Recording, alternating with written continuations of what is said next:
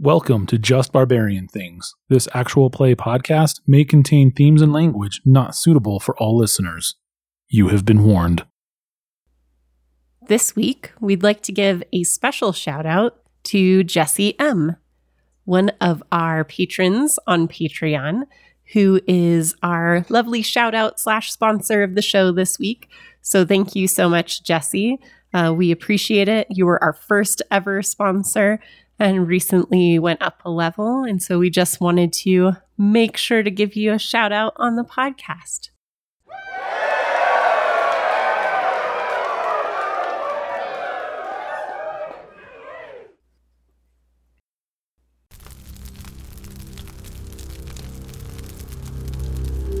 Since times before history, we've been gathering around our fires to tell stories.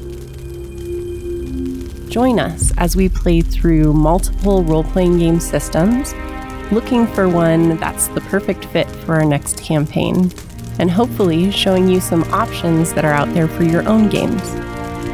Welcome to the Fireside Stories. You close the journal after reading Logra's message, and your immediate reaction, as we established last time, was, well, maybe he's not dead. Maybe Deke is, they took him. He's just missing. Um, because otherwise there'd be a body. Right. But Logra's message definitely puts a sense of urgency into you.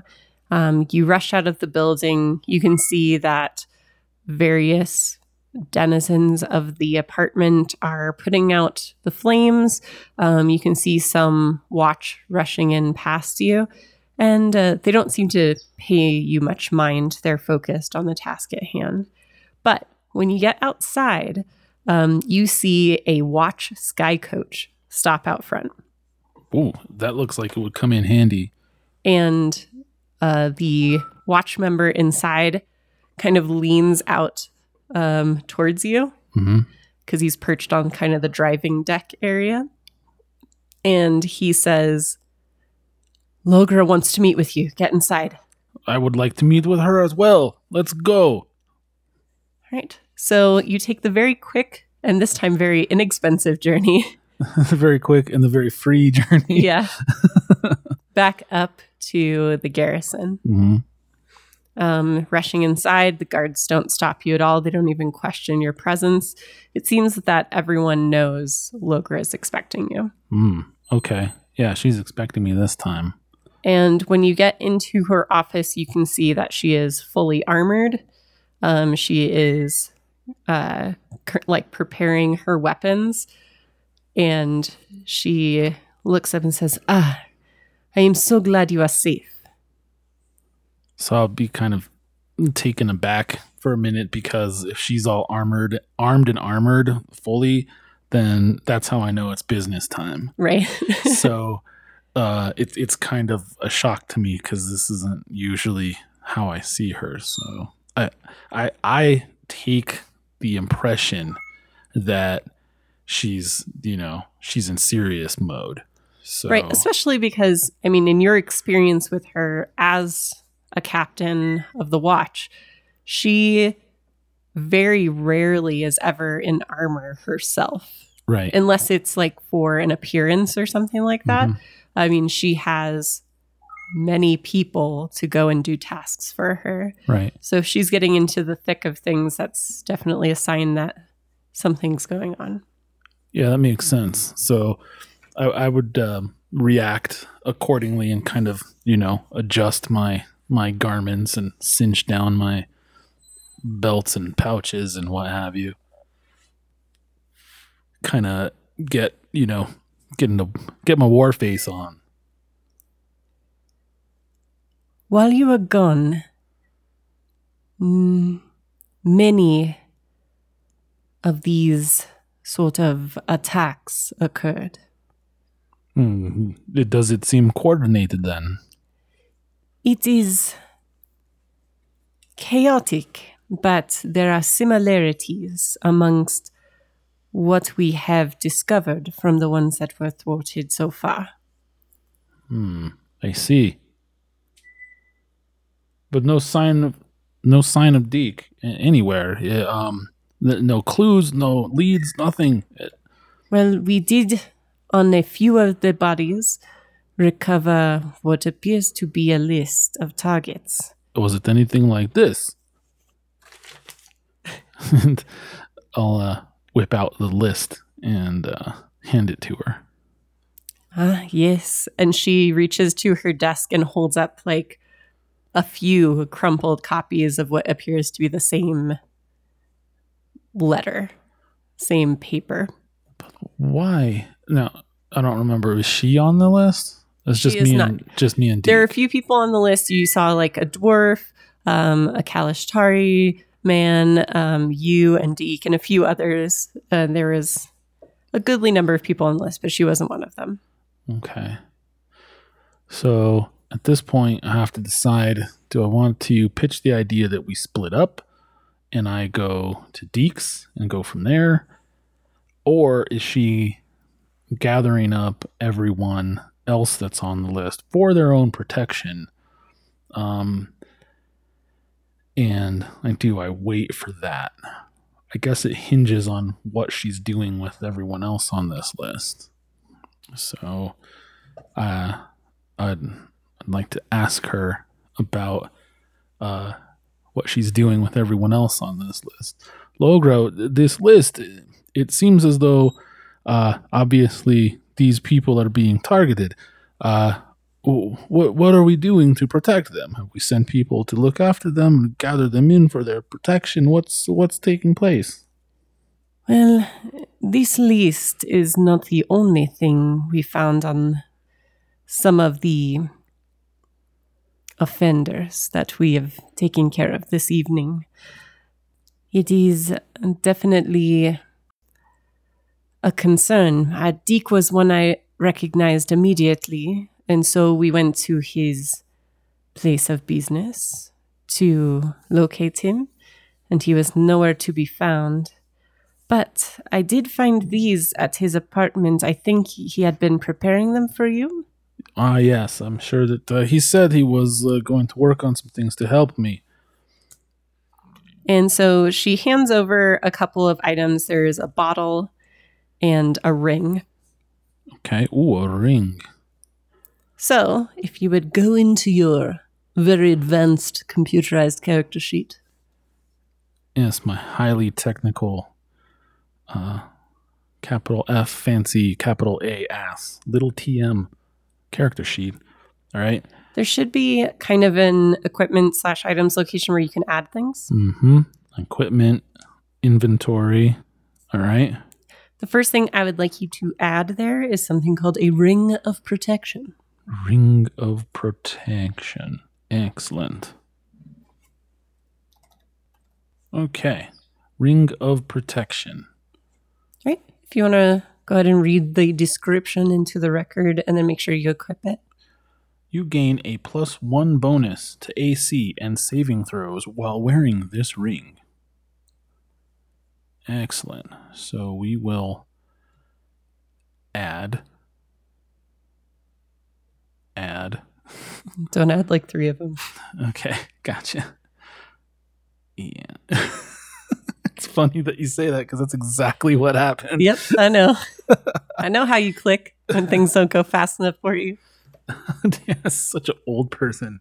What the heck? That concern it dang old internet. All right. Oh, what was the other one? Uh, we don't know. It's a bottle of something. I'm assuming it's a potion of whatnot. Yep. So the second item that you can add mm-hmm. is a potion of fire breath. Ooh, nice. All right. Let's click this one once times. There it goes. All right. Okay, let's remove that and remove that. All right, cool. Groovy. And once again, if you would read the description into the record, please. Potion of fire breath. After drinking this potion, you can use a bonus action to exhale fire at a target within thirty feet of you. The target must make a D C thirteen dexterity saving throw, taking four d six fire damage on a failed save, or half as much damage on a successful one. The effect ends after you exhale the fire three times or when one hour has passed. This potion's orange liquid flickers, and smoke fills the top of the container and wafts out whenever it is opened. All right. So it looks like Deke prepared you a little magic item and a potion from his shop. Well, that was super awesome of him. Okay. Now then. Uh, how? Ah, there it is. Cool. I have to equip the ring. The ring-a-ling-a-ding-dong. But it did not change my A C. Interesting. You should have. Do you need to refresh or anything? Did you attune to it or whatever? Mm. There we go. I do attune to it. Yay. Magic items, bruh. Magic items in fifth ed. Gotta attune to them. Probably in other editions too. Not True. sure. Yeah, not but just fifth edition. Let me, let me know in the comments. But uh, in other editions, it took a lot longer.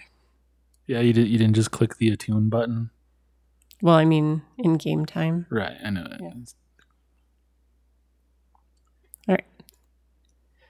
So as you're kind of examining the items, Logra continues to talk to you.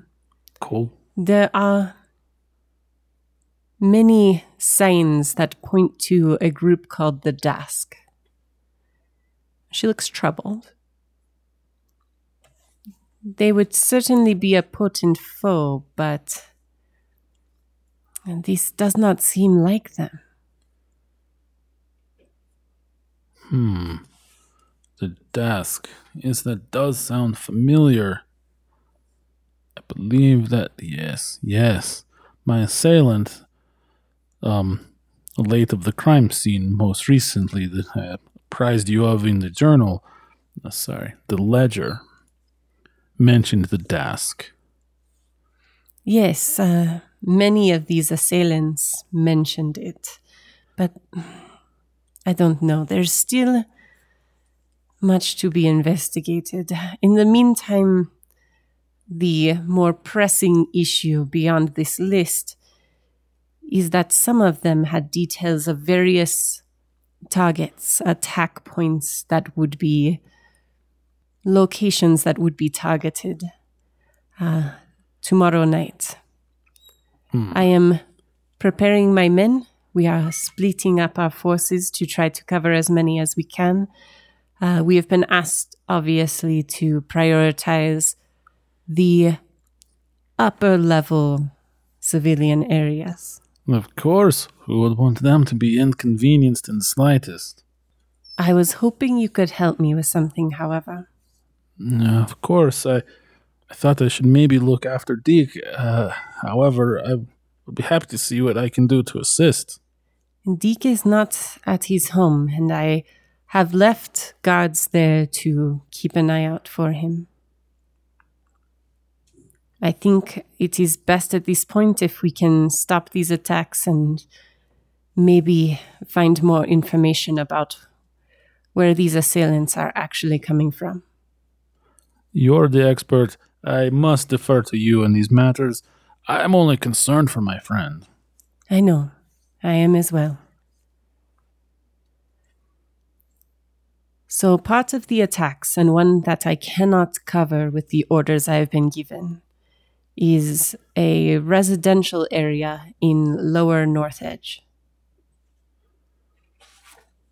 Lower North Edge, you say?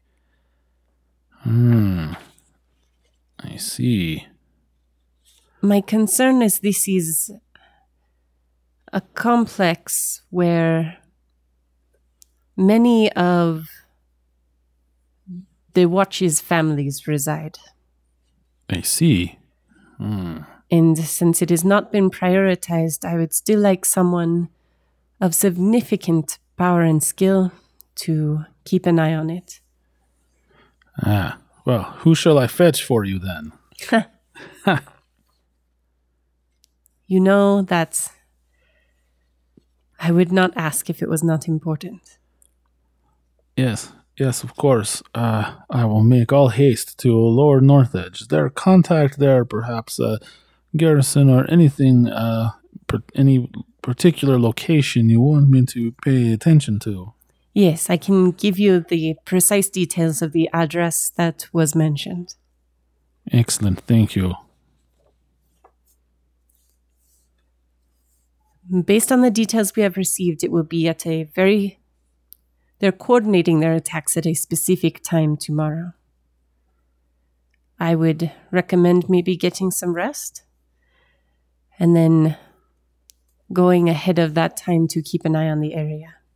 Yes. I will send backup if I can, but like I said, we are being spread quite thin in the upper levels. Yes, yes, of course. Of course, understandable. I will make all haste to Lower North Edge and take lodging there. Thank you, my friend. And thank you as well. No, I am doing everything I can to make sure my men are watching for Deke and securing him if we can. I'll put my uh, my hand on the, the shoulder plate of her armor in a reassuring and, you know, uh, friendly, uh, tender fashion, and in, in my most earnest way. Uh, I know you are, my friend. I know. All right. So what would you like to do in the time leading up to the noted time and location? Oh, man. Let's see. I would like to um, make all haste to Lower North Edge and take lodgings there, so that I can rest but already be in the area. Okay. And so I know you have a little guide to Lower North Edge. Is that part of the what you have? Yes. Okay. So it's definitely um, it's not poor, but it's not very high class. It would be definitely lower middle, I would probably say. Mm-hmm. Um, so even though it's a lower ward, it's nicer than some of the other ones that are in lower areas. So it's not a it's not a slum, but it's not it's not high class, right? Or even really solidly middle class. There is a definitely um, been an influx of shifters in this area of Sharn, which has made it a little bit more kind of rough and tumble than it has been previously, but it does have a strong watch presence. And so it's known as an area where, although very blue collar, you don't really run into much trouble there. And um, it's known for having one of the few markets in town that's like an everyday goods market. It's like the grocery store of markets. Huh. Okay. Interesting. So it's definitely a place where if you do have an income of any kind, it's a it's a nicer place to kind of settle down if you're not one of the higher class folk. But yeah, so going down there, there's definitely a variety of inns and taverns, um, as well as various apartments built into the towers and things like that. Mm-hmm. Okay. And so, uh, like I said, I'm looking for an inn to... Uh to rest at. Okay. So kind of moving through the area, keeping the coordinates in mind that you were given, uh, you do find um, there is a inn in the area that's definitely more of a shifter inn, but it's pretty close to your target. Okay. And the sign above the door shows a sleeping bear. Okay. So... Um, I don't know if we have to rewind a little bit, but as soon as I enter this district, I'd like to kind of relax a little bit, like pull my hood down, you know, sort of uh, blend in a little bit more um, in terms of, you know, I'm I'm not necessarily an outsider uh, to this community. You know, I'm sort of marginalized by the ruling class myself. So by being an outsider, I'm sort of in with with you guys here. Plus, uh, I'm tight with someone of the Watch and, and know some of the those guys just through Logra, I would assume. So right, and walking through this area, even with your hood down, you don't really notice a lot of issue or even strange looks. Um, and there are even among the shifter population, some with kind of goat-like features as well. Um, and so they kind of give you a little knowing nod when they see you. Mm-hmm. Right. You have to return the nod, you know. It's very important. Yeah. Sometimes you even do the chin flick, the chin lift, maybe, depending, you know. You have to be savvy for this kind of stuff. Yeah. When are you giving the nod? When are you chin checking? Right. Yeah. And I, I feel like I'm hip to all of that. Sure. So, like I said, you find a, a tavern in the area, or slash inn, um, with a tavern room down below, and the sign above the door shows a sleeping bear. A sleeping bear. Excellent. Okay. Let's see if we can secure some lodgings. All right. So, walking into the business, it is definitely booming. Um, you see primarily shifters inside, um, eating meals, drinking various drinks. Um, there is a small bard group performing on a stage in the corner, fire roaring in the fireplace. Um, you see a few humans in here as well and a couple of dwarves, but they're definitely not the main part of the population in here. Okay. Now, I don't have a P H B handy. I do have a P H B handy, but I don't want to look it up right now. If you know off the top of your head, like um, in old school editions, there was like a table of, of uh, things that what they cost for day-to-day stuff. You right. know, uh, fine lodgings, meager lodgings, laundry, that kind of stuff. So I don't know quite what that costs off the top of my head. Niraya definitely would, though.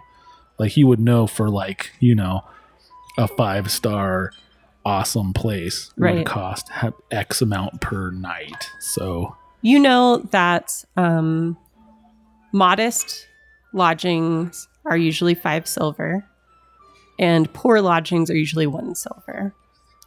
And there's squalid lodgings, but that would apply to usually something that's not really in a building. Right. Like if you were out in the barn or something. Yeah. Or, you know, sleeping with the piggies. Yeah, it's a blanket by the dumpster. Right.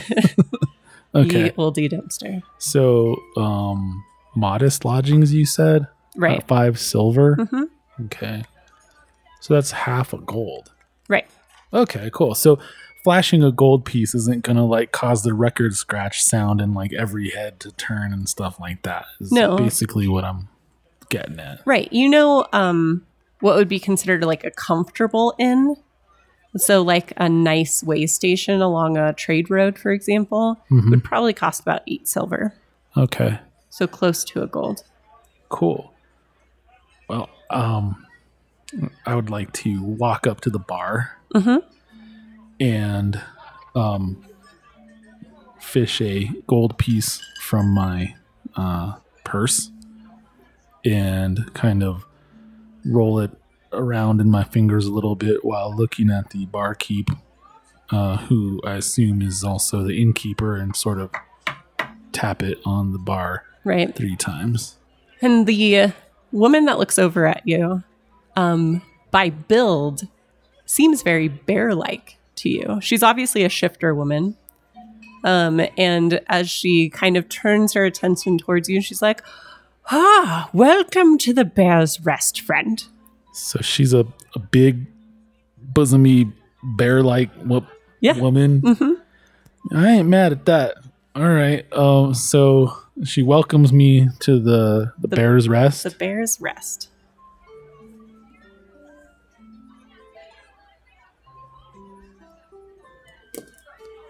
Thank you, mistress, and well met. Huh? Are you looking for food, games, lodging? Yes, all of the above. Well, uh, a coin like that will get you a couple good nights in one of our solo rooms you would not have to share with anyone. This is exactly what I'm looking for. It meets my needs uh, exactly. Thank you so much. Um, uh, did she walk over to me, or is she still like kind of a ways away? No, she or? came over to you, but on the other side of the bar, obviously. Okay. Well, I'd like to slide the uh, the coin across to her. Maybe fish a couple of silver pennies out as well, and um, slide that across uh, as well.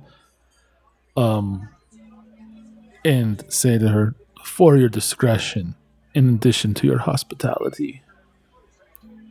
Well, I thank you for that. Uh, although certainly you stick out a bit like a sore thumb wherever you go, I'm sure.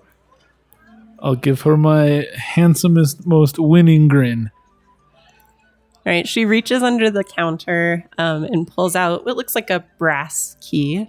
Um, and there is a small bit of cord attached to it and a nice kind of embroidered cloth tag that has a little symbol on it. She's like, that matches the door that the key goes to. It's uh, upstairs on the right. Excellent. Is it already prepared with uh, fresh water, linens, and so on uh, at the ready? Of course, although if you'd like uh, hot water for a bath or similar, we'd bring that up to order. Uh, that won't be necessary. Thank you so much. Uh, I might trouble you for a uh, flagon of spiced wine and a glass, please. Uh, down in the common room, or will you take that upstairs? Here we'll be fine. Oh, just a moment. And she just kind of turns around and prepares things for you. Uh, was that hot? Yes, please. Okay, one moment. And she kind of yells something back through the little window into the kitchen. And uh, she says, it'll be just a minute, sir. Thank you, thank you. I suppose I should have um, ordered mulled wine if I wanted it hot, not spiced. Uh, rookie mistake. Sorry. Okay, so my intention with this is to kind of hang out in the common room, enjoy a little bit of mulled wine uh, to help me sleep, but also kind of get the lay of the land in this common room, see who's here, who's not here, what games are being played. Uh, basically using all of my Uh, social skills over, you know, uh, kind of honed over many a night in many a common room like this. Right. To um, just kind of take the temperature of the room. What sort of, uh, how rough and tumble is it? When do I think it'll maybe die down? Just so that I can sort of attune my sense to it so that when I'm resting upstairs, you know, something out of the ordinary might jump out at me. Right. Is my thinking with this. All right. Uh, do you want to percept? Yes. Okay. Let us perceive.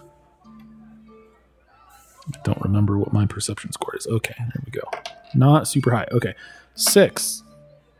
First roll of the night, boys and girls. Not going, not going well so far, but that's okay. All right. So at first, um, kind of the din of the many conversations and the kind of um, specific accent that a lot of shifters have because of their, some of them have quite prominent teeth or have some like tusk-like um, action going on.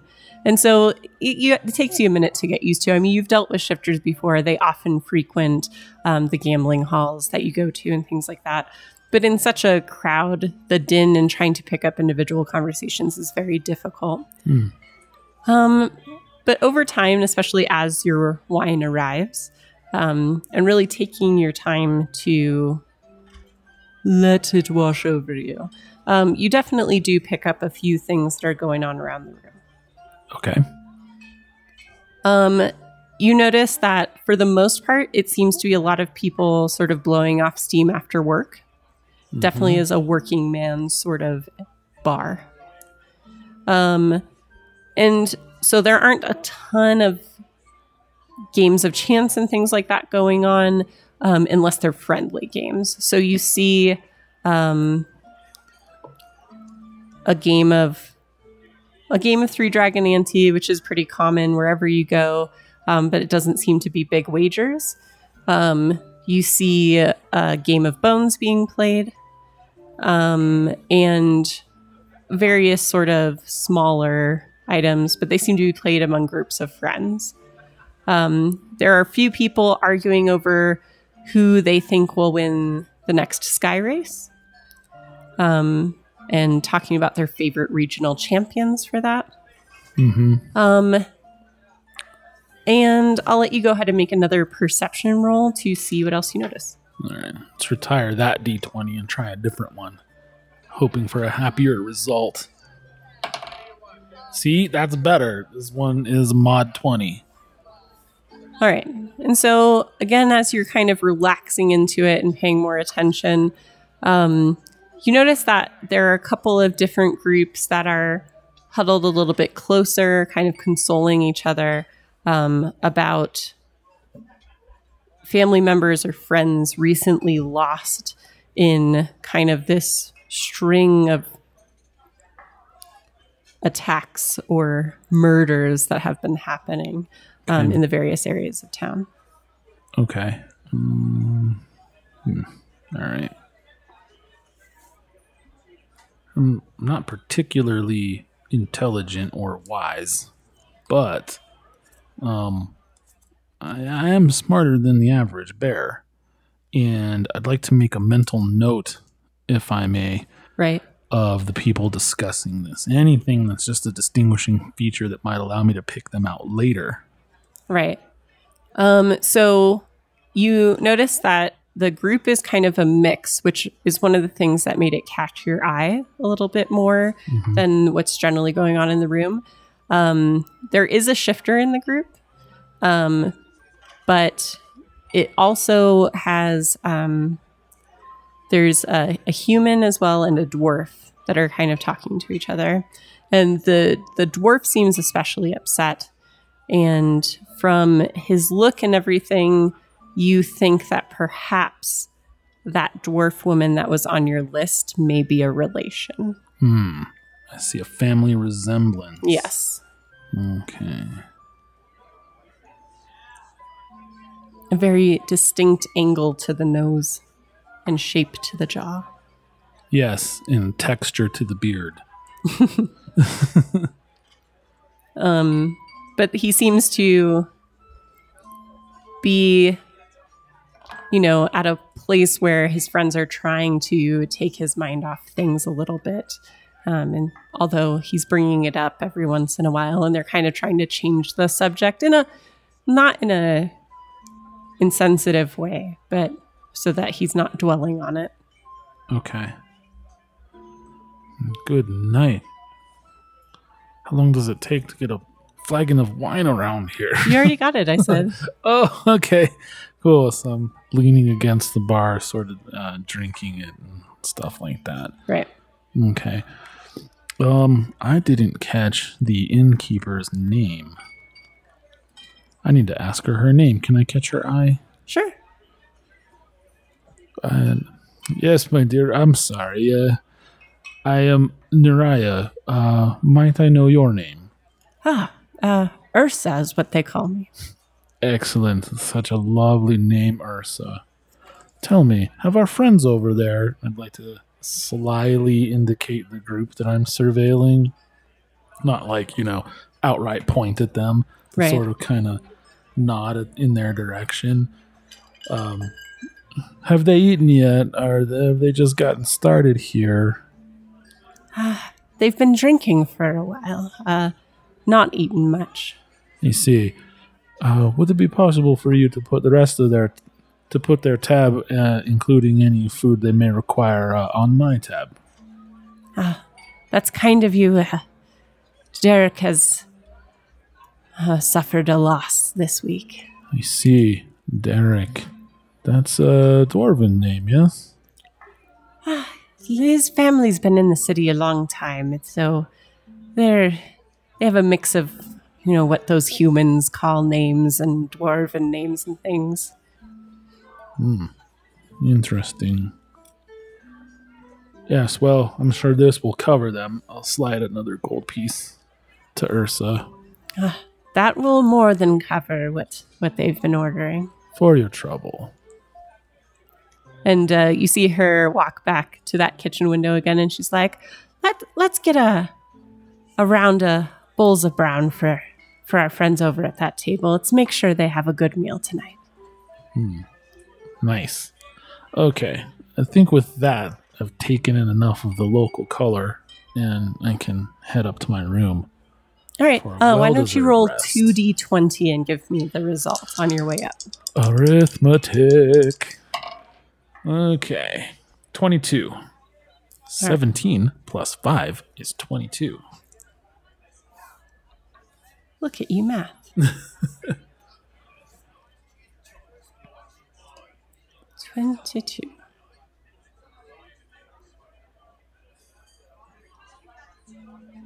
All right. Um, you see, uh, as you start to head toward the stairs, a group of um, kind of a mix of human and shifters in one of the kind of back corners of the common room. Um, they start to sing a song. Mm-hmm. And it's a very like kind of almost like a marching song. Um, and they start like, oh, come on, join in, everyone. They're trying to get everyone to drunkenly sing with them. Everybody. uh, you know, that sort mm-hmm. of thing. But, right. you know, nothing, nothing crazy. Just your standard sort of tavern of an evening, especially when it's starting to get late enough that people have had a little bit too much to drink and are probably going to be sent home soon. Okay. But heading upstairs, you're able to easily match the symbol on the tag of your key to a door, and opening it, um, you see what is a surprisingly comfortable looking room. Ah, very nice. So I'm very tired and a little beat up. Yeah. So there is a uh, fresh bowl of wash water mm-hmm. near a mirror in one corner of the room. Um, fresh towels there. There are fresh linens on the bed, which appears to be a proper mattress, not Um, a straw number or anything like that. And, um, you know, just basic amenities. There's a window. Um, it's rather small, but it is shuttered and curtained so you can adjust your level of privacy and light. Um, and there are uh, there's a lantern as well as a number of small candles around the room. Okay. So the damage that I took in my last fight was mostly psychic and force damage. Right. I didn't deal with a lot of bludgeoning, piercing, et cetera. Right. So I feel like my clothes are probably still in good repair. Right. Um, it's just me and my mind that are beat up and, right. and tired. Okay.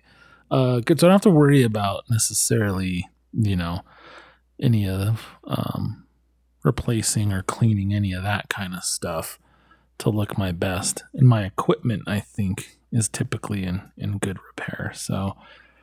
Uh, yeah, I think I'll just, uh, you know, strip down to the uh, skivvies, wash up in the basin, and lie down for a nice long rest. All right. Go ahead and give yourself a long rest on your character sheet to make sure things are reset that need resetting. And reset.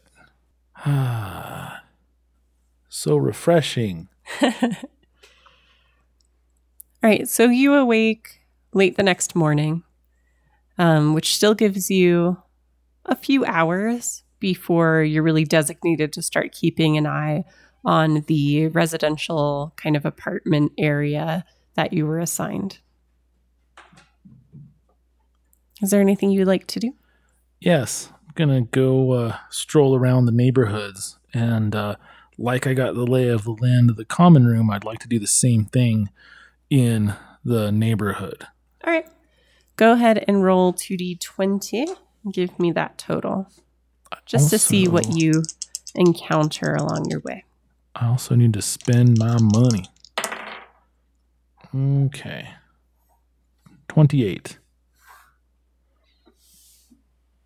One of them's a nat twenty, B T dubs, in case that matters. Nope, it doesn't, just the total. So... you see, as you're walking through the neighborhood, like I said, it's late morning. Many of the people in this area have gone to their various jobs. Um, you do hear the din of the marketplace not too far from where you are. And you see a woman in uh, relatively plain clothes, um, kind of She's tall, which is what catches your eye. She's kind of very tall and thin. And she seemed to be very easily dragging um, a man behind her who appears to be unconscious. He looks like maybe he was out drunk uh, the, late the night before, and she is dragging him off somewhere. Um, but with the arm that's trailing to drag the man behind her, uh, you can see the kind of dark red lines um, that you would recognize as an aberrant dragon mark. Hmm. Okay. Aberrant dragon mark. It's not really ringing any bells for me as a player. So in Eberron, dragon marks, remember there are dragon marked houses, and in their bloodlines, they inherit uh, many times this dragon mark, uh, which is an actual physical mark on the body, but also gives them kind of the ability to do certain things very well or have certain powers. Hmm. Um, an aberrant dragon mark looks a little bit different from a normal dragon mark in that it's often this like blood red color, um, but they occur outside of those bloodlines. And often they are associated with having, because it's almost like a mutation, mm-hmm. they have uh, a downside of using them as well. I see. So this lady is dragging this dude and uh, because... you know, he's ostensibly intoxicated and his sleeve is kind of hitched up and he's got one of these marks. She has one of the marks. Oh, she. It's it's a woman dragging another lady. It's a woman dragging a man and she and has she the dragon has the mark. mark. Gotcha. Okay. Sorry. That's why I recap, just to make sure that I didn't miss a important detail like that. Okay. Um Hmm. Okay. Do I want to talk to them? Uh, yes. Yes. I think I would like to talk to them. And the way I would like to engage this, um, this woman dragging this man somewhere is to, uh, trot up and pick up his legs to help carry him, and uh, just simply ask, well, where are we headed with this fine gentleman? I see we're helping him somewhere. Um, and she stops and turns and kind of shoots you a look. And she says, I don't need help. And I certainly don't need help from male kind. Ah, I see. Wow. I would only offer assistance uh, to someone willing to accept it. By all means, carry on with my apologies. And she grumbles under her breath something about she can't trust this one, so why would she want to trust any of the other ones anyway? Yeah, all right. I don't want any part of that. All right. So like I said, as you walk around, the streets are relatively empty. You do hear the sound of the marketplace in the distance. Uh, a couple people going to and fro, including the woman that you engaged with. Um, but not a lot happening right now in this area. Okay. So it's still early enough that the markets aren't open, or just in the area that I'm at, it's just kind of dead. You're not in a market area. Like I said, you heard the sound of the marketplace in nearby. Okay. I think I'll make my way in that direction. All right. So heading towards the market... You um, can see it's kind of an open area that is lined with carts and um, more temporary sort of tent-like structures. Um, along the edges of the open sort of square that it is in, there are obviously more permanent um, storefronts built into the towers. Um, but you can see there are a number of people kind of hawking their their wares and items, and a number of people seem to be doing their like typical household shopping. So you can see there's some produce, some meats, both prepared, um, dried, and fresh. Um, and you can see various other items and goods, cloth and fabric, um, clothing, various things. Okay. yeah, let's do a little uh, little light shopping just for breakfast, maybe. Okay. You know, a, an apple here, a, a, a bit of bacon there, a flatbread here. Sure. So you end up uh, across your various purchases, dropping about five copper on food. All right. So let's add.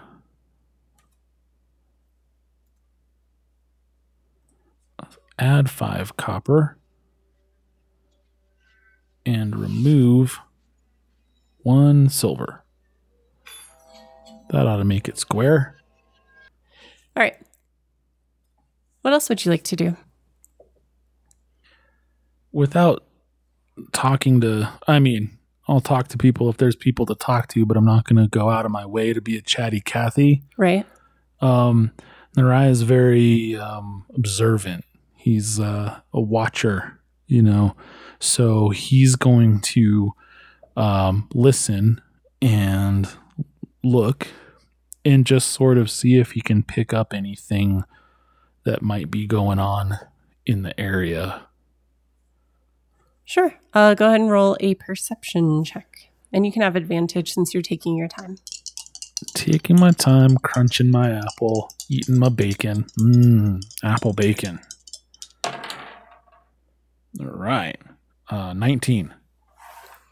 All right. So finding a comfortable spot to do a casual lean while you eat.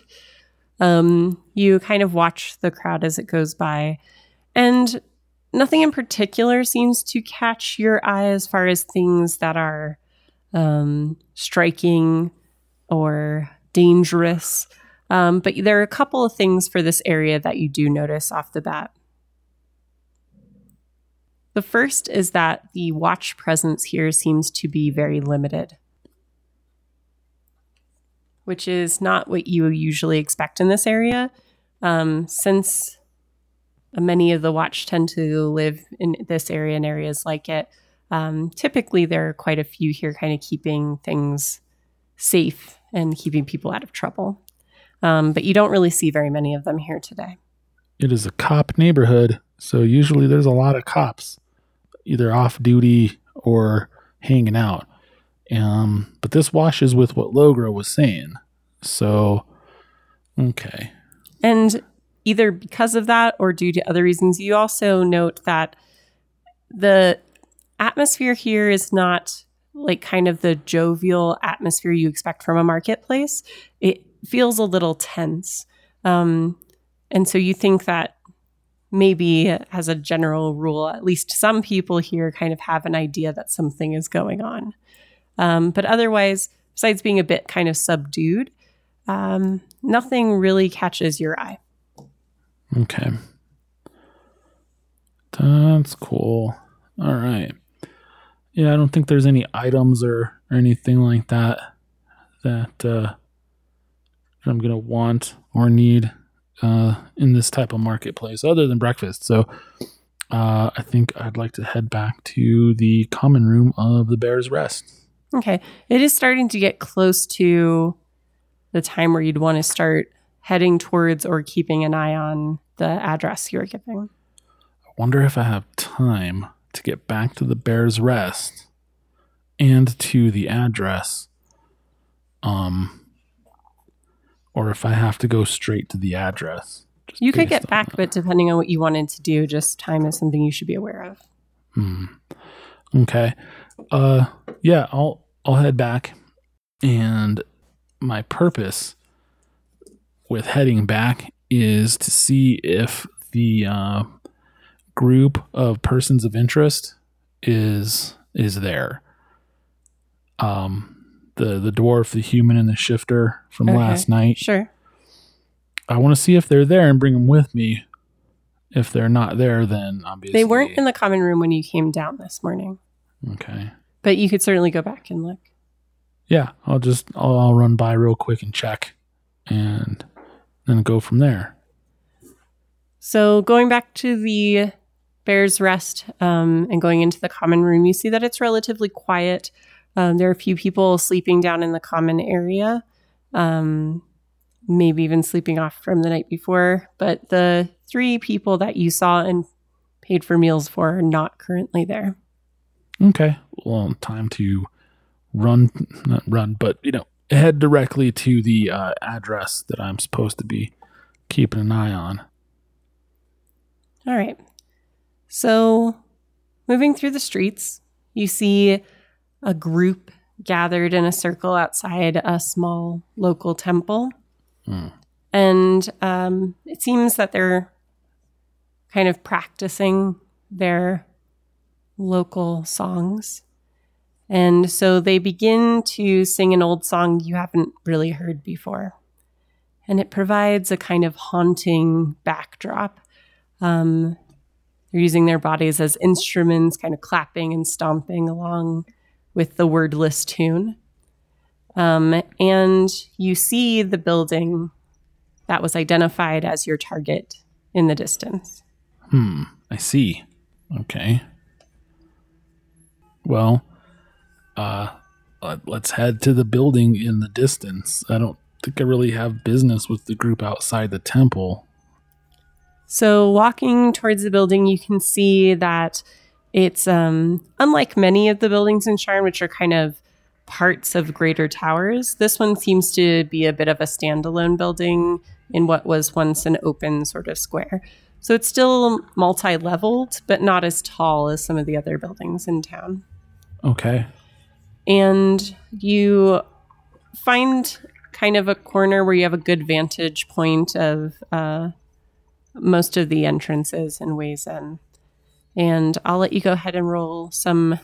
Do you want to do perception or investigation for this? Mm, I don't know if there's a difference for you. There's not a difference for me. So let's go ahead and do perception. Stick with perception. Nine. All right. So an hour passes. Um, you see some people who seem to be going home for like midday meals and things like that. Um, And then, but nothing really catches your eyes out of the ordinary. You can do another perception check for the next part of your watch. twelve. All right. Um, as it starts to approach a little bit later in the day, you can start to see a few people who finish up work early, probably because they leave for work very early in the morning or are returning home. Um, and, but still nothing really unusual. Go ahead and make your next perception check. Coming right up. Ugh, five. All right. Um, you, crowds really start to pick up as people really return home from the end of their long work days. Um, you can start to smell things cooking, and uh, you know it's a it's very comforting. Almost you forget for a moment the the mission that you're on. But go ahead and roll your next perception check. It's a good thing I had such a hearty breakfast. I'd start be starting to get hungry. Oh, fell off the table. All right, uh, ten. All right, so you watch and wait, and it starts to get dark. Not an ideal time for most to hold vigil over a location, but for you, as the light fades, your vision just kind of kicks over into that sort of black and gray uh, dark vision spectrum. And as things start to quiet down, you do notice two shapes um, move. I don't know, would you say furtively would be a good way to say it? Kind of like it's almost obviously trying to be discreet moving towards this building. Aha. Gotcha. Okay. Great. So they're moving they're moving towards the building? Yes. Okay. Hmm. I wonder if I should stay where I am, or now would be a good time to follow them. I'll want to follow them at the appropriate time. Like, you know, if I can see that they're coming to an intersection or similar where they might pass out of view, that I would move to keep them in sight. But other than that, if I move, you know, I might give myself away. So right. I want to avoid that. Okay. So you keep an eye on these two shapes. Um, one of them is wearing um, kind of a fine-looking robe. And the other one is a little bit more rough and tumble looking, um, has multiple belts kind of strapped across them, um, an open coat, and a, a simple shirt and, and pants. Um, but they move toward the building and then start to move around it. So they would get to the point where they're moving out of your view. So tell me a little bit about what you'd like to do to keep them in sight. Mm. I definitely need to uh, move um, myself so that I can maintain uh, maybe my current distance, but uh, shift my, you know, uh, field of view, my line of sight, so that if they go around the corner, I can see um, around that corner to where they end up. All right. What skill would you like to use to make that happen successfully without being noticed? Oh, without being noticed. Um, you know, or do you care? I I do care. So I'm going to at least try to sneak a little bit uh, with stealth. Okay. But we'll see what happens. Because I'm not the most dexterous card in the deck. Right. All right. That's a nine. You can have advantage on it since you're not very close to them. I don't know if that'll necessarily help you, but let it happen. eleven. Okay. So double digits territory. From the distance that you are at, um, you're able to move in a way that is very regular. Um, you know, it doesn't really look like you're following or sneaking. You're not doing like the sneaky arms or anything. Um You know, the little T-Rex hands you do when you're sneaking, obviously. Right. And the tiptoes. Yeah. Yeah. Um, you don't make the little do-do-do-do noise as you walk. Right. And so you kind of just move in a way that says, hey, I'm just walking here, um, in a way that allows you to keep line of sight to them. And they don't really seem to notice you, but you see that they've kind of huddled together at a back corner of the building. Um, and one of them, the one in the robe, is holding a piece of paper, and they seem to be talking with each other. Holding a piece of paper, you say? Hmm. Okay. Well, then. This starts to sound suspiciously like these guys are here looking for someone uh, on this this hit list. But I don't have anything uh, necessarily that would help me determine that at this distance. Or do I? Nope. Well, all of my spells are damage or healing, and so I'm not going to do either of those to these guys. So I'm just going to have to talk to them if I want to see what they're up to. That is one way to do it. I mean, there well, are other ways, but yes, that you can certainly do that. I mean, I'm just saying I could try and sneak up and eavesdrop, you know, but I don't have a magical way to eavesdrop. Right. Um, but let's try something, because I do have a spell that is not necessarily um, offensive or healing. Okay, let's see. Here we go. Yes. So, so with gaseous form, right? Right. That would be really cool. I could really spy on these guys, like in that form. But it lasts for an hour, and while I'm in this form, I can't really do anything. So is there, I mean, am I stuck in a gaseous, am, am, I, am I stuck as a fart basically for an hour? No, you can always dispel your own stuff. I, I can choose to end my spell. Right. Okay, cool.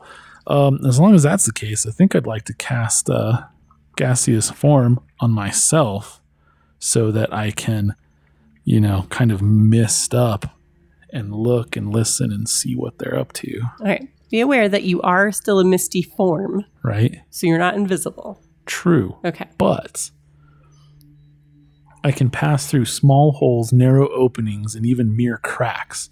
And I treat liquids as though they were solid surfaces. So I'm guessing I like kind of extrude through a crack, but then like kind of reform into right. my gaseousness mm-hmm. on the other side. Right. So I don't turn into like a mist or similar. But well, you're, you're a misty cloud. Right. But you're a vaguely human-sized misty cloud. Yeah.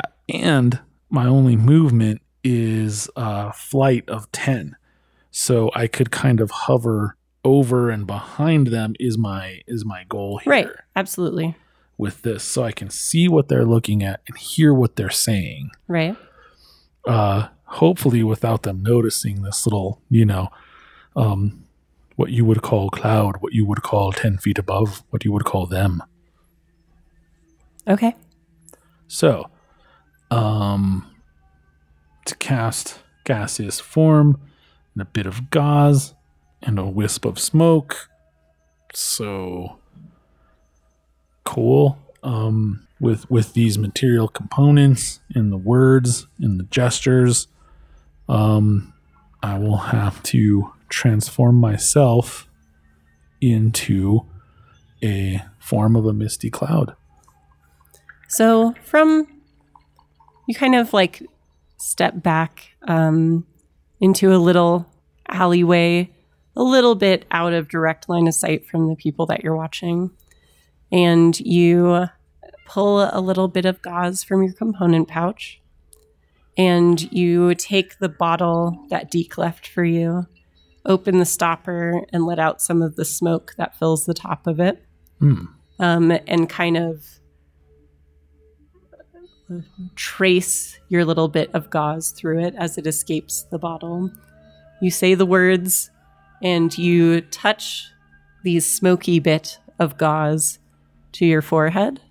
And as you do, starting from there and working its way out, you kind of dissipate into this misty form. This is pretty cool. I've never, I mean, Niraya, of course, has done this numerous times, but I've never been a gaseous form playing a character, so that's pretty rad. All right, cool. I mean, that's my action for right now, so I'm going to have to wait.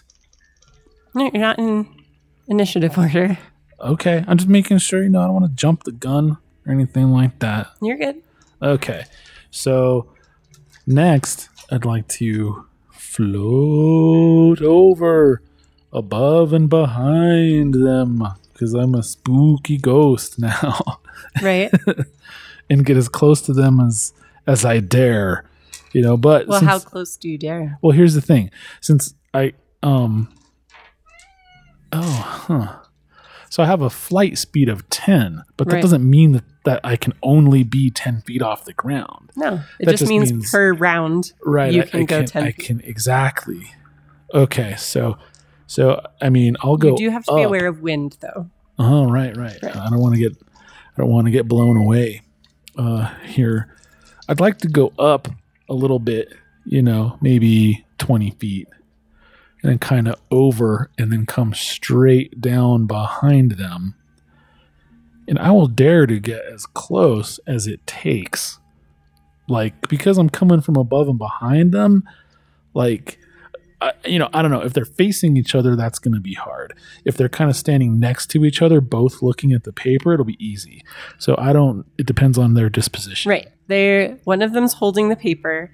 The other one's standing kind of n- not directly next to you, but kind of diagonally to them, mm-hmm. um, looking at the same paper, and they appear to be talking. Okay. Gotcha. Yeah. So coming from, you know, uh, in, in between, you know, both of them, since they're kind of angled in towards the paper, you know, um, directly behind the, you know, pointed arrow kind of formed by the angles of both their backs. So from directly behind both of them. Right.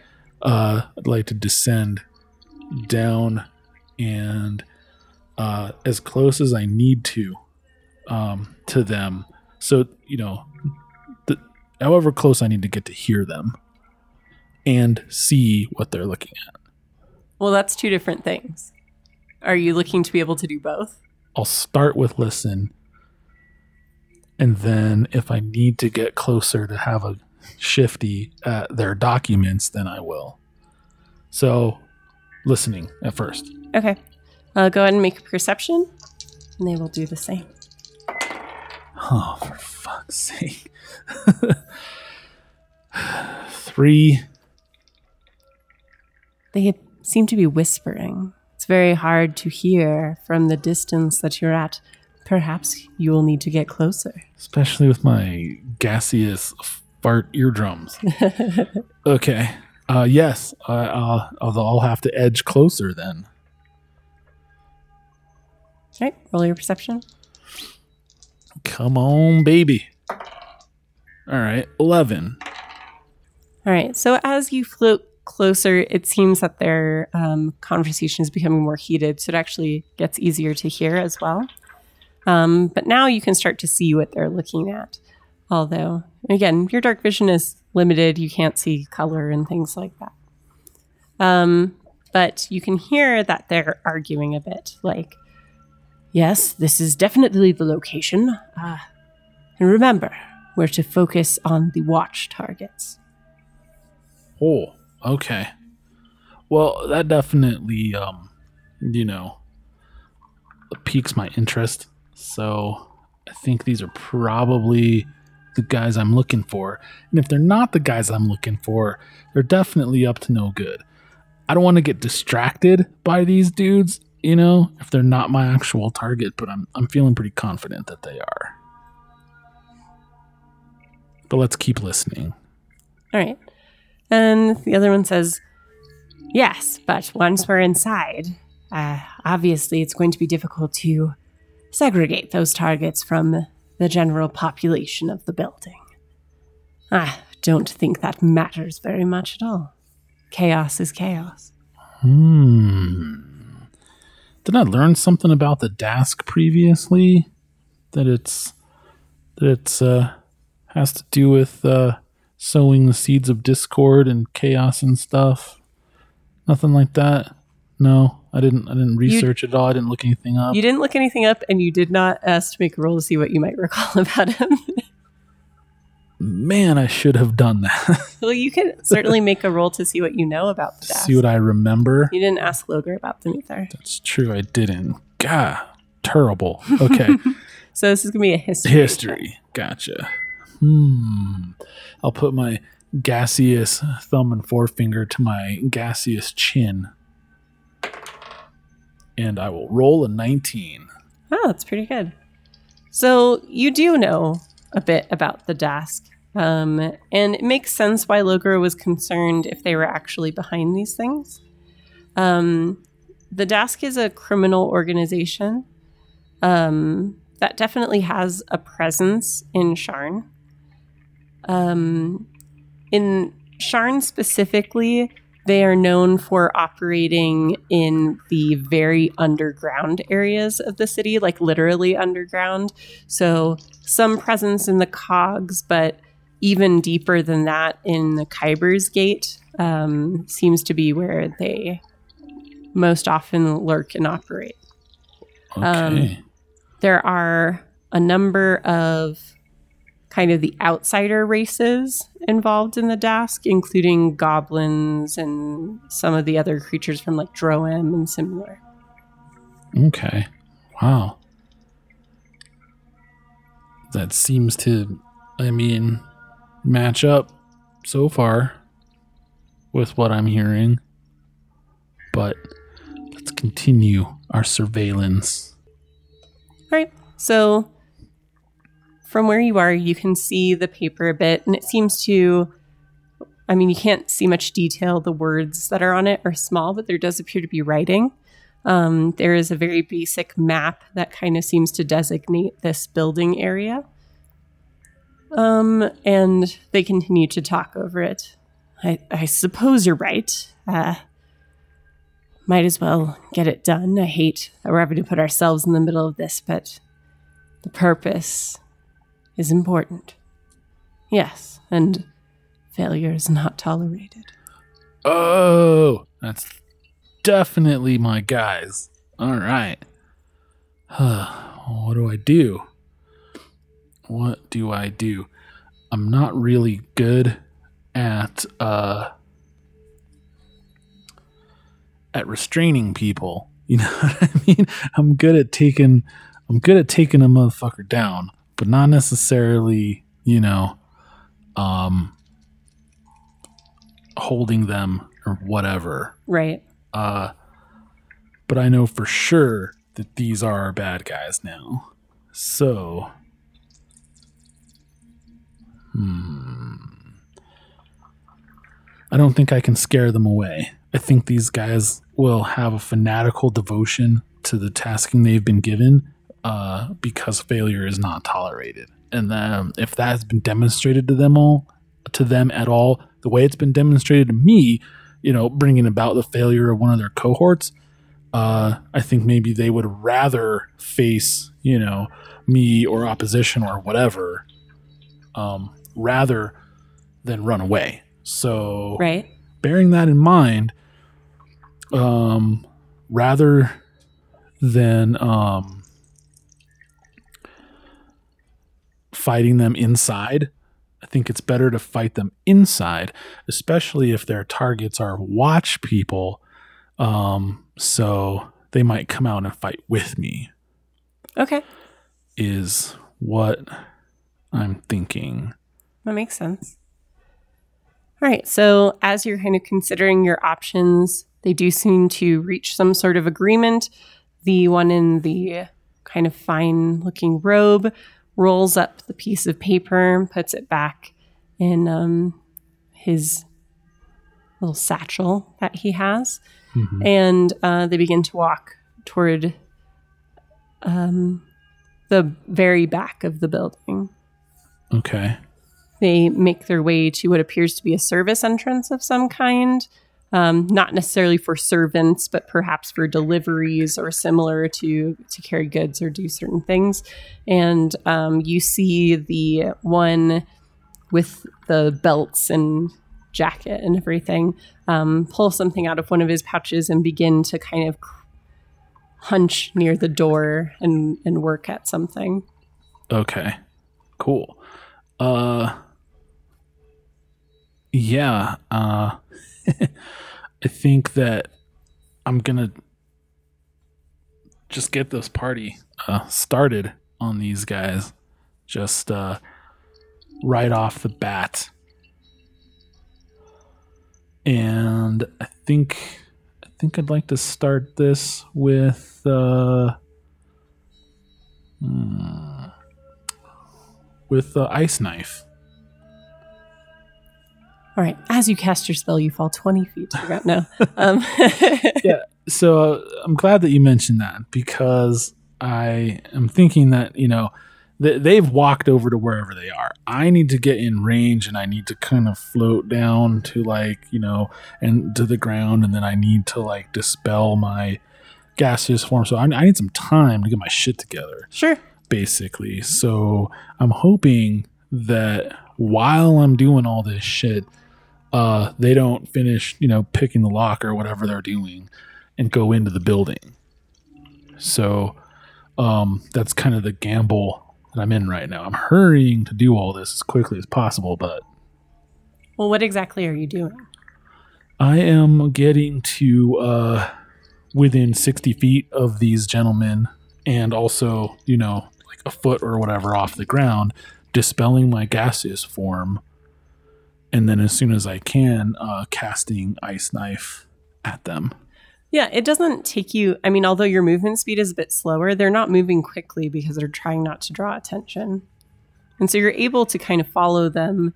Um, you were much closer to them than sixty feet, so even as they move away from you, you should be more than able to keep at the distance you'd like to. And dispelling your spell is an instant occurrence. It doesn't take any time. Okay. Cool. Uh, awesome. So now we cast Ice Knife. Right. Now you roll initiative. Now we roll initiative because there's no surprise rounds in well, fifth ed. There is, but they don't work. They don't work the like same that. way that They're fourth different. edition do. Right. Yeah. Okay. And you know what? A decent initiative roll for once in my G D life. fifteen. All right. Go ahead. Oh, awesome. Okay. So now I need to make a ranged spell attack against the target. I'm going to target the dude with the belts and the buckles and the straps and the whatnot. The one working on the door? Yes. Okay. With Ice Knife. Okay, cool. Uh, twenty-three. It's a ranged spell attack. Versus so A C? So that's versus A C. Okay, yep, that's a hit. And I create a shard of ice. Oh, and go ahead and roll with initiative just to see if you crit, because they are not expecting you right now. Roll uh, advantage. Yep. Okay. Cool. No. Okay. All right. So I create a shard of ice and fling it at one creature within range. And I make a ranged spell, spell attack against the target. On a hit, the target takes one d ten piercing damage. Okay. Here's my trusty d ten. Eight. Okay. Now, here's the cool part. Hit or miss, the shard then explodes. The target and each creature within five feet of it must succeed on a dexterity saving throw or take uh, six d six cold damage for the level I'm casting it at. Right. And what level are you casting it at? The, uh, fifth. Okay. Okay. So, um, we have six d six in this little area here. Within five feet of that target.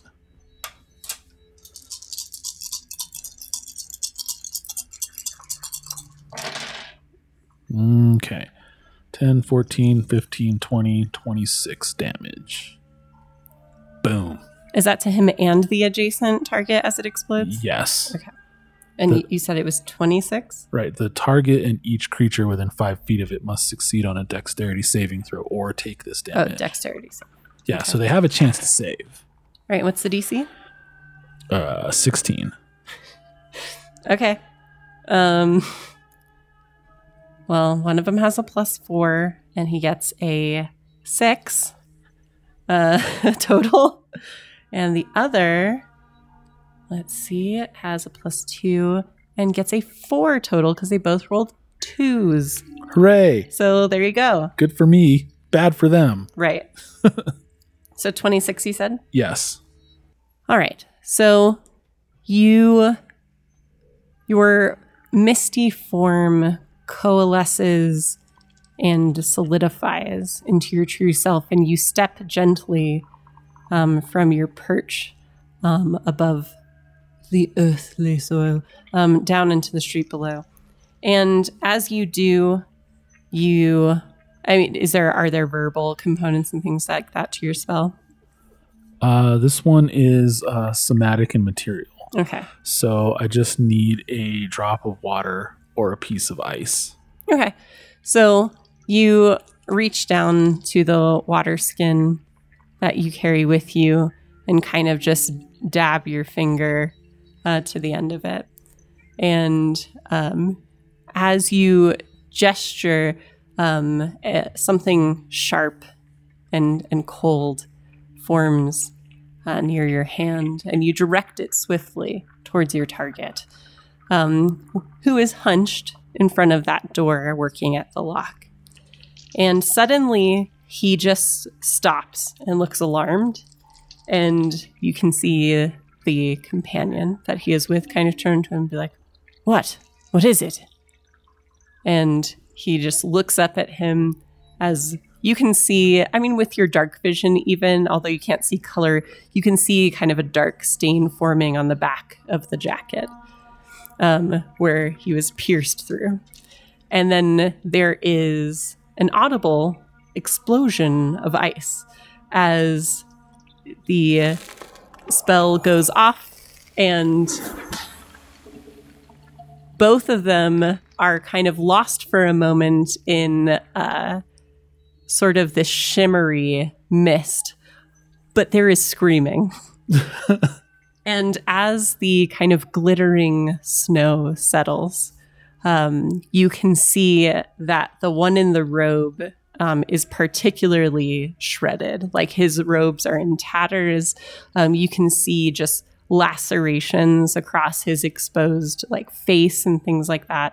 Um, and the other, although relatively stout, is still bleeding from multiple wounds and obviously has taken quite a bit of damage from this spell at this point because the shard was in him when it exploded. Oof, right. That that's a bad day right there. All right. So they are trying to figure out what's going on. They're completely alarmed. Um, they are caught off guard. They do get to act this round, but they're going to do so at disadvantage. Hmm. Okay. That's good for me. Bad for them. Right. All right. So let's do a couple of things. The one you exploded gets to act first. Um, and he is going to, let's see here. He kind of looks around and can't really discern where the attack came from. It's dark in this area, um, although there are various Everbright lanterns around. Um, you're not standing underneath one right now. And the attack kind of came out of nowhere, as far as they're concerned, and he's not able to identify the source. Um, but you do see he draws um, a rapier in one hand mm. and a dagger in the other. And okay. He seems to be preparing himself to fight. Well, I mean, that is a reasonable reaction to catching a ice knife in the back. All right. Um, the very hurt man in a robe is going to, he kind of runs hands over himself, uh, sees that things are, are not, not so good. And what will he do? All right. He begins to mumble to himself, and you see him take his hands and spread them outward. Um, and as he does, you see duplicates of himself begin to appear, and their positions seem to like shift and flicker in and out of each other to the point where you cannot really tell which one is the actual person and what may be an image. Hmm. Okay. That is okay. How many of them are there? There are four total figures of the robed figure. So what you would assume to be the real one and three duplicates. Okay. Let's see here. Total of five. So I just need two more. Okay. Cool. So it's a third level. Awesome. Cool. I can deal with this. All right, what would you like to do? Well, since I don't know which one is the real one or which one is, uh, which are the visions, I'm not going to waste time with trying to discern any of that shit. Mm-hmm. I'm going to cast Bane at a high enough level to affect all of them, which just means that I need to cast it at a third level. Okay. Bane is pretty cool because it has verbal, somatic, and material components. The material component is a drop of blood. And okay. The way that I'd like to cast this, if I may, is I'd like to kind of stride out of the shadows to where I'm visible to these two and say, you know, um, and address them while I'm like holding out my left fist, digging my nails into my palm, with such force that it draws um, blood. And as a drop of blood like falls from my clenched fist, um, it falls towards my right palm. And I'd like it, if possible, to kind of suspend there while I say the magic words to cast the spell, and uh, and kind of let it flow towards them um, as their, you know, blood curse, their bane, you know, even though this is a uh, enchantment, not a curse. Um, and just let them know that um, you should be running. If you leave now, I may let you live. All right. And what is the effect of the spell? Up to three creatures and two additional targets for being a third level spell. So five total creatures of my choice that I can see within range of thirty feet. Um, must make charisma saving throws, D C sixteen. All right. Neither of them make it. So whenever they, uh, so they fail. So now uh, they make an attack roll or a saving throw for the next minute. Uh, they must roll a d four and subtract the number from the attack roll or saving throw. Okay. So as you walk forward and kind of speak your threatening words to them, um, the street lamps around you change in their hue, um, and you can see that as, and what they see as well, is that the lights around them grow dim, mm. and the lights behind you grow, they flare up brightly. I see. I'm backlit, man. Mm. Nothing like being backlit to look like a badass. All right. Anything else on your turn? Um, Bane is an action to cast, I believe. Yes, it is. So, yeah, I... I am done. So the lights flare up. You're backlit very dramatically. Um, you're hard to recognize. You can see kind of questions flickering on their faces. And then as the lights kind of return to normal, the um, man holding the rapier and the dagger looks at you full in the face and says, "Why have you not died?" uh, man, what is a good reply to that question? Um, hmm. Let's see. Uh, I would say, so I'm, as I'm lowering my hands from having cast my spell and maybe uh, some, you know, extra blood dripping from my fingerprint uh, tips to the uh, Uh, cobblestones, you know, I, w- I would sort of look at my hand and sort of flick it off in, in sort of an, an annoyed sort of gesture, and re- reply to him, um, "It is not my time, but it is certainly yours." All right. And so he kind of takes um, a very en garde position hmm. with his rapier and dagger, offhand weapon, um, and you can see it, he like moves towards you and he does, he strikes out at you. Um, but whether it's the effect of your words or the bane that you have cast upon him, he is unable to actually hit you and his attack goes wide. Very cool. Very cool. Um, I was sort of lower my chin, my brow darkens. Um, Not even bothering to dodge, just sort of, it's expected that it would, you know, fly right past my torso, head, whatever, and uh, and have no effect. Confidence, you see, confidence is key. All right.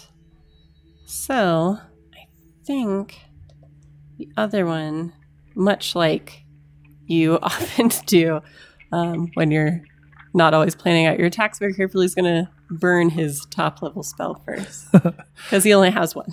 No, this is a good strategy. It served me no, well. It's not a good strategy because last time you were like, oh yeah, that spell that oh, I could use I, to move him I totally isn't there now.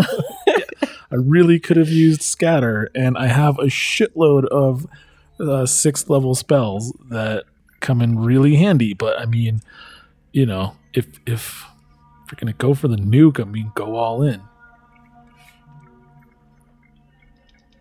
All right. What is Niraya's greatest fear? Hmm. And not in an existential way. Hooray.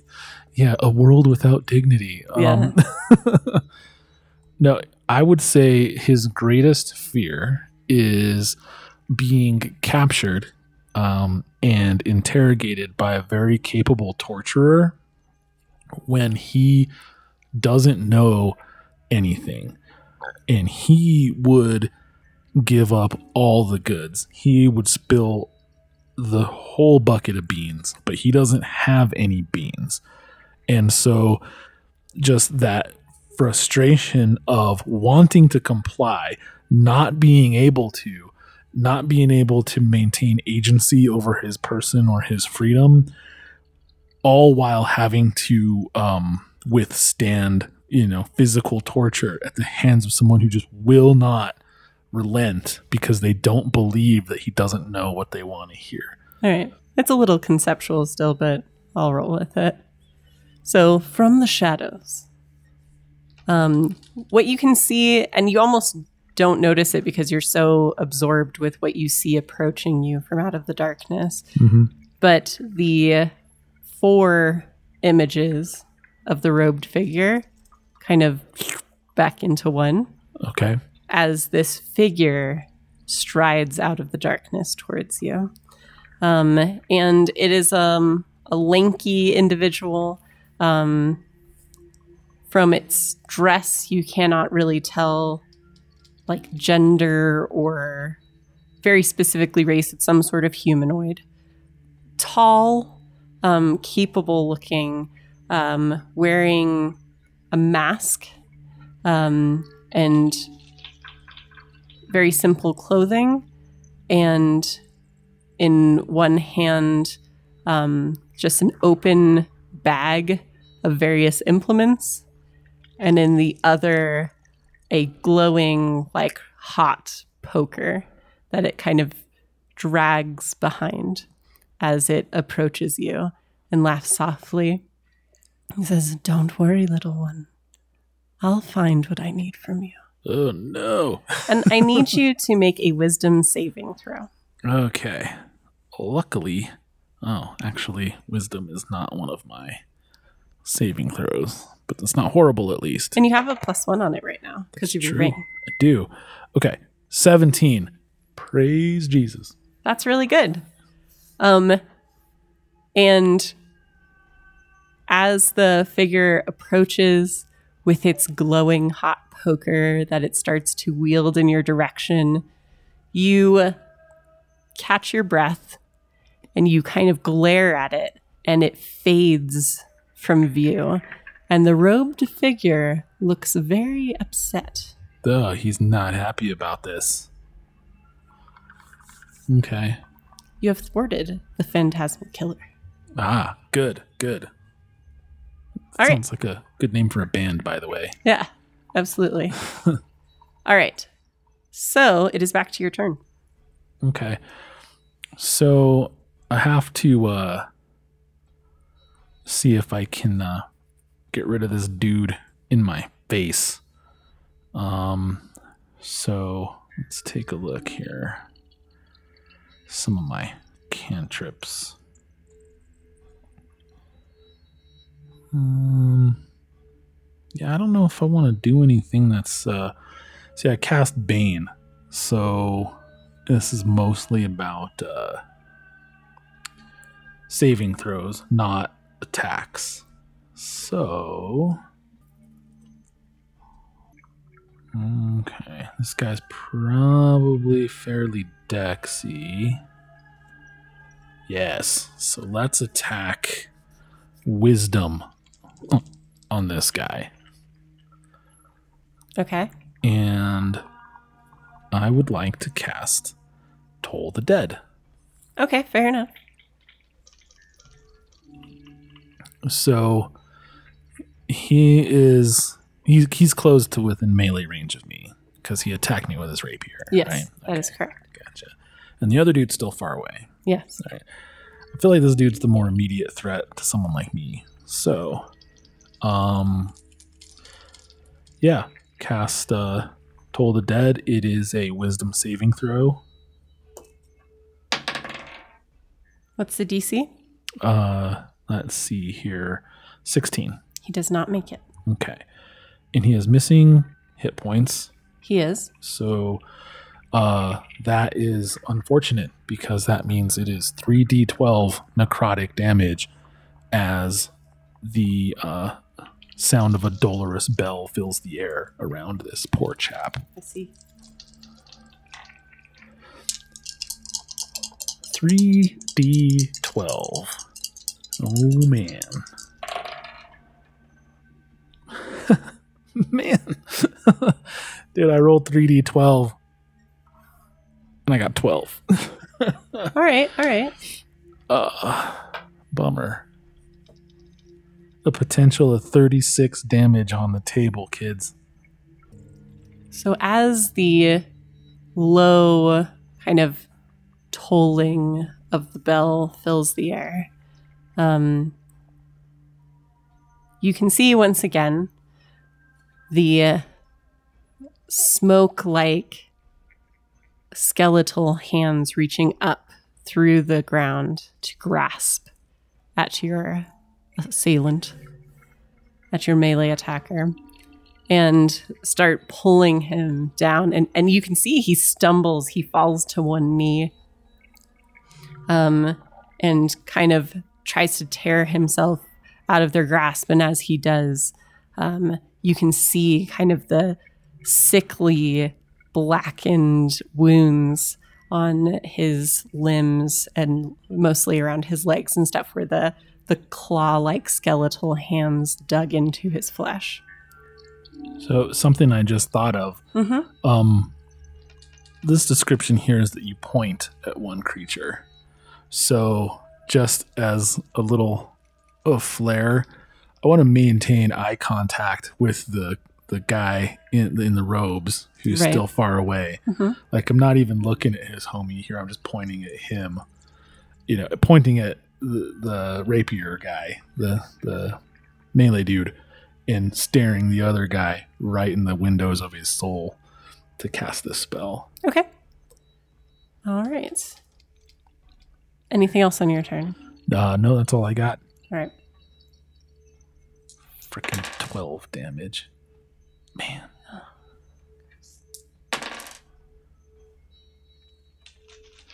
All right. So,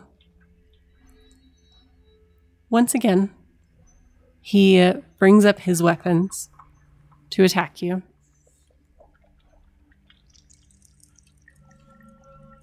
And Um, misses with one attack with his rapier. But then, with his dagger, he is able to connect. Oh, no. Um, and when he does, you're going to take a little bit of damage. So that would be six piercing damage. Yikes. Oof. And despite the way this battle's been going, a kind of pleased look spreads across his face. Cool. I can work with that. All right. Back to our robed figure. I need you to make an intelligence saving throw, please. Yes, ma'am. Here we go. twelve. Okay. All right, so it was a total of twelve with your bonuses and everything? Yes. Okay. You see kind of spreading from the location of the robed figure as it begins to gesture, fire licking up the side of the building and spreading out across the ground towards you. Hmm. Okay, that's not good. And... However, I am resistant to fire damage, so... You take three psychic damage. Hmm. That's the fear of the not the fire necessarily to yourself, but although that's part of it, but to the building as well, kind of overtakes right. you. Because I'm here to protect it. And, you know, the people within it more so, but yeah. Right. All right. And it is your turn. Okay. Well, it's time to uh, break out one of the big guns, boys.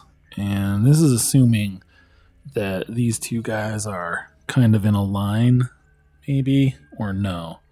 Would I have to move? To I mean, technically they are two up? points, so you could make them align pretty easily. Yeah, I need them to be a, in a line with uh, me.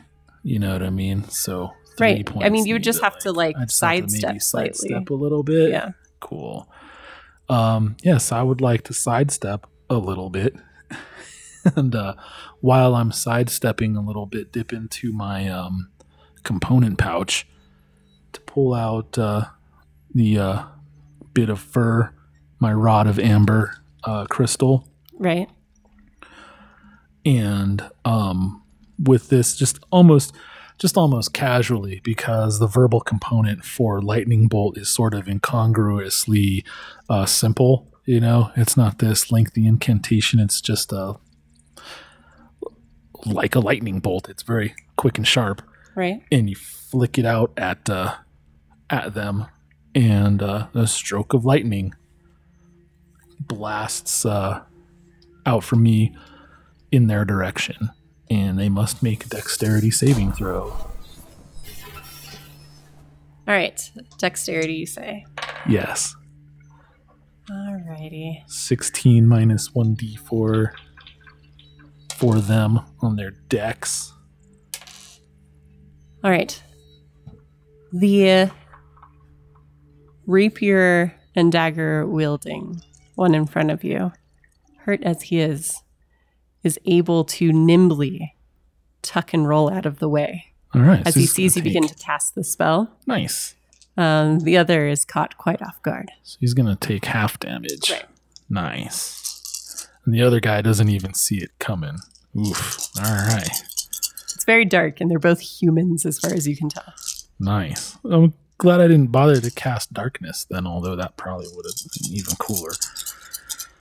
Just out of curiosity, before I roll this giant palm full of dice, yeah. Can you see through your own darkness if I cast it? No, it's just straight it's up. It's magical darkness. You'd have to have a way to see through it. Right. Mm-hmm. But even dark vision can't see through magical darkness. Right. So... yeah, and just because you cast the spell, you don't have immunity to it. Okay, that that's what it, mostly I was asking about. Right. All right, here we go. eight d six, y'all. All right. ten, sixteen, and another six, twenty-two, twenty-four, twenty-eight, thirty-one damage. For the full shebang-a-bang. fifteen, I guess, for the half. All right. So you see the one with the rapier kind of roll out of the way, taking kind of a glancing blow from the spell um, as it kind of strikes full force towards the robed figure, whose eyes grow wide as he's struck down by lightning, falling to the ground, and as soon as he does, all of the fire that you saw before just immediately disappears. Okay. It appears it was an illusion. And um, the other, seeing his friend fall, says, no, no, you, you can't take me, and begins to run. Awesome. So he is going to make a run for it. Um, and he'll get some distance away, but I'd like you to go ahead and make a attack of opportunity. Oh, nice. actually, I actually rolled really well. On a, I rolled an eighteen, and uh, I don't necessarily know exactly what my, you know, melee attack would be. I just, what, kick him in the knee or something like that, I guess. And well, I mean, if you don't have anything out, then it would be an unarmed attack, which is on your sheet. Under yeah. Your T X. Here we go. Uh, yeah, it would... Because I don't, I don't have a dagger in my hand or anything like that. Right. I'm casting and shit. I need both my hands, so it would just be an unarmed strike, uh, which I guess is up to you to determine the flavor of. Uh, but that is a twenty-one. All right. So you basically just have enough time because he's already moved away from you a bit at this point to kind of stick a leg out. And he kind of tumbles a bit. Um, do you have any damage for your unarmed? No. This is great. There's there's just there's just a dash in the damage column of my unarmed strike. Yeah. Because my strength is eight, so I'm basically like, eh, eh. Like yeah. And he doesn't even like. And he notice. Stumbles slightly, regains his footing, and keeps running. Okay. I definitely, definitely need to purchase. Okay, hold on. There you go.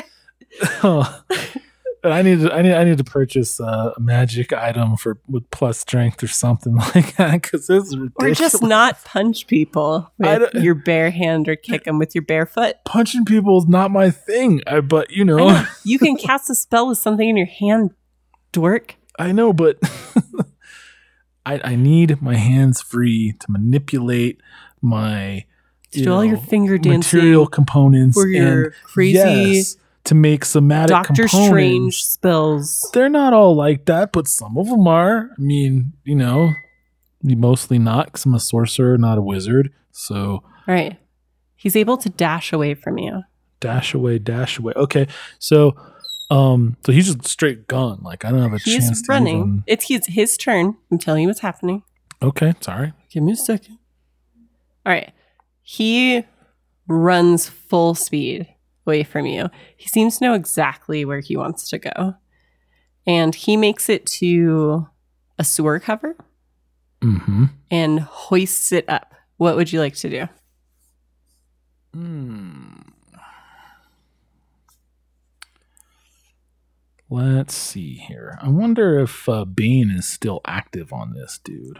Because it's a it is. minute. Yeah. Okay. Well, um, now would be a time.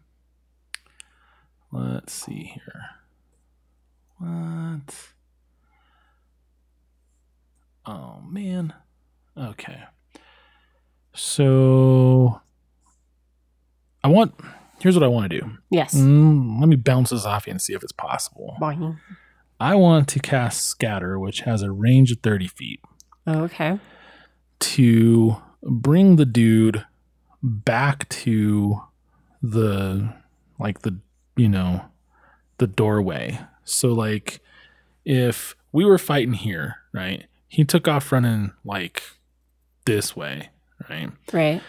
And I yank him, like if I have to run towards him to close what's within you thirty do, you'd feet, have to move yeah. your full speed. And then blink him back over here, right? Right. Then I would have to like yell at him to like, you know, stay right there, you know, or die, basically. Right. Um, so that's what I'd, I'd like to do. Okay. If possible. You can certainly try. Let's give it a shot. Step one, uh, close to within casting distance of Scatter. Right. You move. All right. You trip over a brick and die. That could happen. I mean, you know, it's why I ask. So, assuming you're kidding. Right. Then we cast Scatter, which just has a verbal component. And uh, so he has to... Uh, succeed on a wisdom saving throw to resist this spell. I didn't mean to do that, but it was funny. I just accidentally hit a button while I was grabbing my dice. Whoops. All right. Sorry, can you say that part again? He must succeed on a wisdom saving throw to resist this spell. Minus one d four for Bane. I got it. All right, he does not make his save. Nobody cared who I was until I pulled down my hood. Um, okay, cool. So now um, the air quivers around him, and he is teleported uh, to the unoccupied space right in front of the door that he was trying to break into. And, uh, yeah, so he is unable to resist. He's hoisted the manhole uh, cover. He's um, preparing to get in, and you basically just command his body back to where it was. Mm-hmm. Um, and he finds himself again in front of that door, looking towards that escape route, looking back at you. Yeah. Anything else? Yes, I would like to yell at him in my most commanding tone with my deepest, bassiest, bellowing voice, while pointing directly at him and staring balefully into his eyes. Yield or be destroyed. All right. Uh, go ahead and roll intimidation. Yeah, that's what I was hoping for. Not super great at intimidation, but not horrible at it either. All right. twelve. All right. He looks frightened. But he says, I I can't. Failure is not tolerated. Oh, no, maybe he actually can't. Poor guy. Aw. And he runs the other direction. The other direction. Okay, cool. Finds another sewer cover. Hoists it up.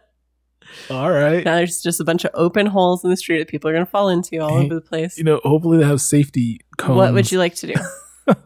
So now I have to chase after him again. Right? Okay. The other way. Yeah.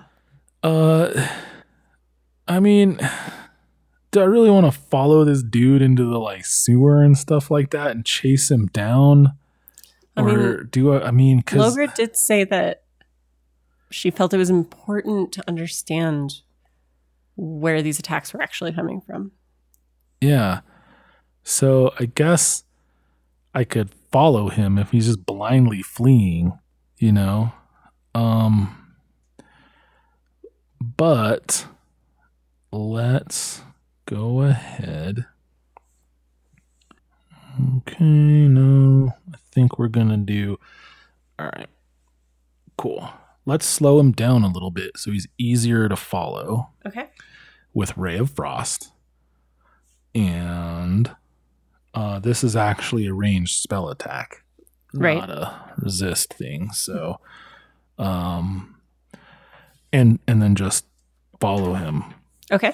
Or follow him and cast Ray of Frost, whichever order. I mean, I don't know. It doesn't matter. Okay, cool.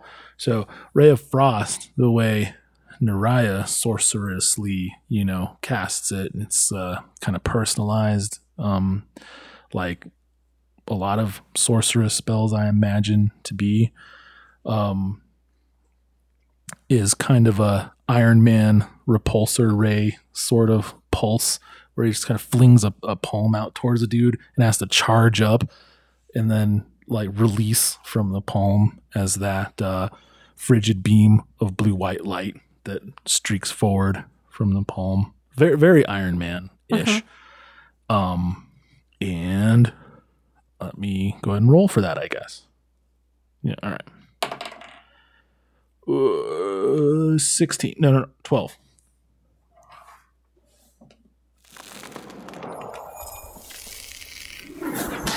So the icy beam shoots forth, um, but the dexterous foe basically just rolls into the open hole out of the way of the spell, which kind of shatters uselessly against one of the buildings behind, um, and just drops out of sight into the sewers below. Okay, we gonna have to follow him, you know, either way. Right. I mean, my, my speed is thirty, so it's not horrible. All right. You descend into the sewers and you chase this man, um, injured as he is, through levels of sewer.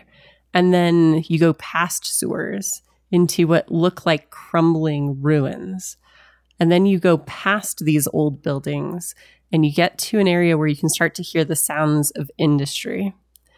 Okay. So through the depths into the cogs. Is it, is it that easy to tell what's going on? No, I'm just familiar with this city. This oh, is my that's home, true. No, you know? You've been here for a long time. I, I've, yeah. I, when I first moved here, I kind of toured this sort of area. You know, like, oh, yeah, it's kind of touristy. So. Right. Um, and although he's injured, he is a bit faster than you are. Right. Um, and so it gets to a point as you, it opens up into streets where he loses you. Oh, no. Um, at least for now. And so what you can see as you are now in this area deep below Sharn, you're in an area you know as the Cogs. You've been here before. Right. Um, it incorporates the natural tunnels and old goblin ruins that were here. Um, you know that this area is an industrial area powered by the lava that flows under Sharn. Mm-hmm. And you can hear, you know, the ringing of hammers. You can smell um, the various quite mysterious meats um, that have been cooked, like wafting out from various um, hovels. And you're functionally in what's a mirror of the lower city streets above. Um, dirty children are chasing each other through passageways. Um, and there's just this kind of oppressive heat and sound of forge work all around you. And as you begin to scan the streets, I need you to roll perception. Coming right up. Hey, yeah. Five. All right. You don't see the quarry, the man that you're after. Man, if only I'd have landed that frost, uh, ray of frost. Um... But there is a, a swarm of children around you now, mm-hmm. which includes one, and this is something you haven't seen before, but a child-sized warforge as well. What?